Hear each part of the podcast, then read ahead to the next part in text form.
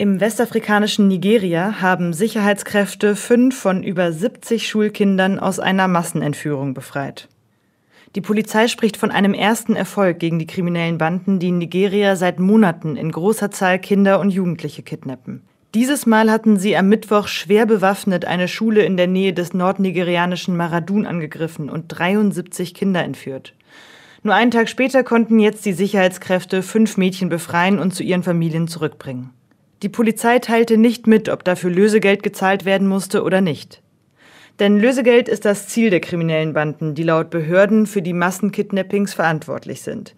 Sie haben seit Dezember rund 1000 Schulkinder und Jugendliche verschleppt, Dutzende sind immer noch in Gefangenschaft. Die Täter sind meistens auf Motorrädern unterwegs und plündern auch die Umgebungen, in denen sie die Schulen angreifen.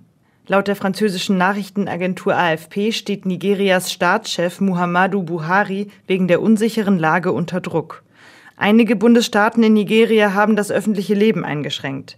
Der in dieser Woche betroffene Bundesstaat Samfara schloss vorübergehend seine Schulen und schränkte den nächtlichen Straßenverkehr ein.